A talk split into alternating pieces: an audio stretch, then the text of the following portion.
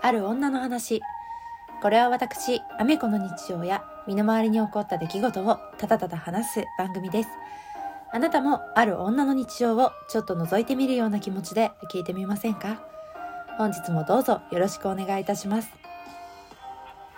というわけで皆さんこんばんはアメコです。今日は話し始める前に皆さんに一つご報告があるんですけれどもえー、まあ、前回をね聞いてくださった方はわかると思うんですがスキンヘッドおじさんがついに体調不良でお仕事をお休みになられました。はあなんか前回話したばっかりなのでその矢先にと言いますかちょっと驚く気持ちとやっぱりという気持ちとね笑っちゃいけないんですけど本当にただただ心配です。思い返せば入社した時に比べて若干ほっそりしたような気もしてるので、えー、これを機にしっかり休んでご飯を食べて良くなってほしいなという気持ちです、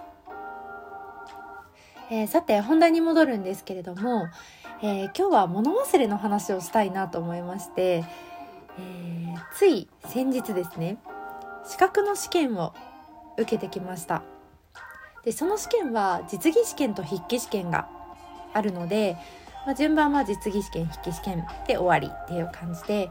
で前日から準備をしていろいろこうね補充したりとか受験票持ったとか確認して当日向かったんですよ。で当日実技試験を行っている途中にですねはっ筆記用具持ってないってことに気づきまして その後のあの筆記試験があるにもかかわらず書けるものが一個もないっていうあの事件が起きました。はい。あれだけ入念に準備して持ち物も確認したのにあの筆記用具のね「火」の字も頭に思い浮かんでなかったんですよね。いやダメなことなんですけどもう本当に頭になかったんで忘れたとも思ってなくて。でまあ筆記受けれないかな資格かななんてドキドキしながら一応申し出たんですけどあのまあ減点対象にはなるけど鉛筆を貸してくれるということで一応鉛筆を借りてね受験をしました。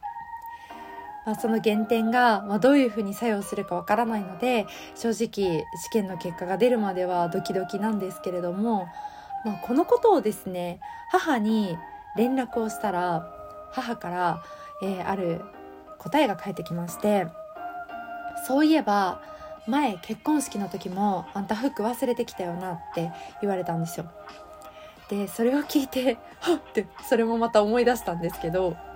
まあ、今年の夏に友人の結婚式に参列するために帰省をしたんですね。で仕事終わりにそのまま新幹線に乗らないと次の日の朝一の結婚式に間に合わないっていうスケジュールだったので結構バタバタと、えー、当日向かったんですけれど新幹線に乗る直前に結婚式用のワンピースといいますかあのちょっとドレッシーな服をね 持ってきてないことに気づきました。はい。でそれも前の日に荷造りを終えてもうよしと思って仕事中も一切そんなことに気づかないままなんかわーって向かってる途中に気づいたんですよね。でまあ、大阪に着く頃にはもう12時を回ってしまうので、えー、次の日朝一からの結婚式どうするっていうので、えー、親や兄弟を大変バタつかせたんですけれども、まあ、一応あの借り物とかで賄うことができて事なきを得ました。はい。しかもその結婚式の、えー、中で私はスピーチを任されているというもうこれまたね適当な服じゃいけないっていうあの事件だったんですけれども。えー、そんな感じでなんか普段から忘れっぽいとかよく物を忘れちゃうってわけじゃなくてここぞっていう時に大事なものを忘れがちなんですよね。なので大きい時に大きいものを忘れちゃうっていうあの一番良くないパターンです。もうこの年になってもねそれが治ってないこともう恥ずかしい限りです。はい、えー、昔は物忘れがないようにあのおばあちゃんの謎の知恵みたいなのでミブナっていう草の漬物を一時期ずっと食べさせられてたんですけど